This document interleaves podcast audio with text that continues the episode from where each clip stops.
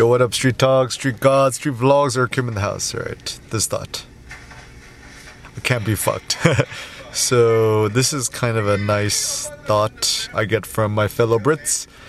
The funny thing is, it's like I can't be fucked. It's kind of like I can't be bothered, or I, uh, I, I don't really care, and. Uh, I don't know. I feel like life is just oh man, life is just too short for pettiness, people's opinions. Somebody says something that annoys you, and so actually, like a bad stoic approach is just think I can't be fucked, or I'm over it, or I don't, I don't care.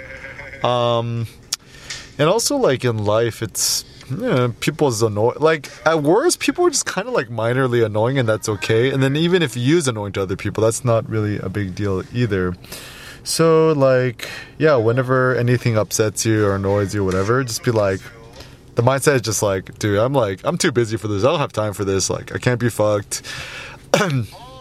it's like not a big deal. Or like what Andy Warhol would say was like, just like, so what? Uh, something happens bad and just like, so what? Not a big deal, right? And so I feel like this lofty style of insouciance or uncaring is a good philosophy. Um, and I was just like, I thought it's like unhappy people are infectious. Unhappy people can't help but be unhappy, and it's like your goal isn't to turn unhappy people into being happy people. That's you know their own responsibility or onus.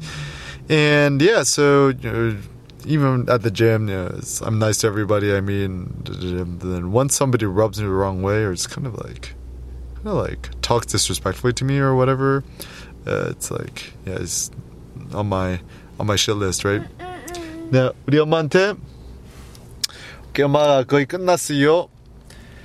오케이. 우리 앞에 가서 행할. Okay?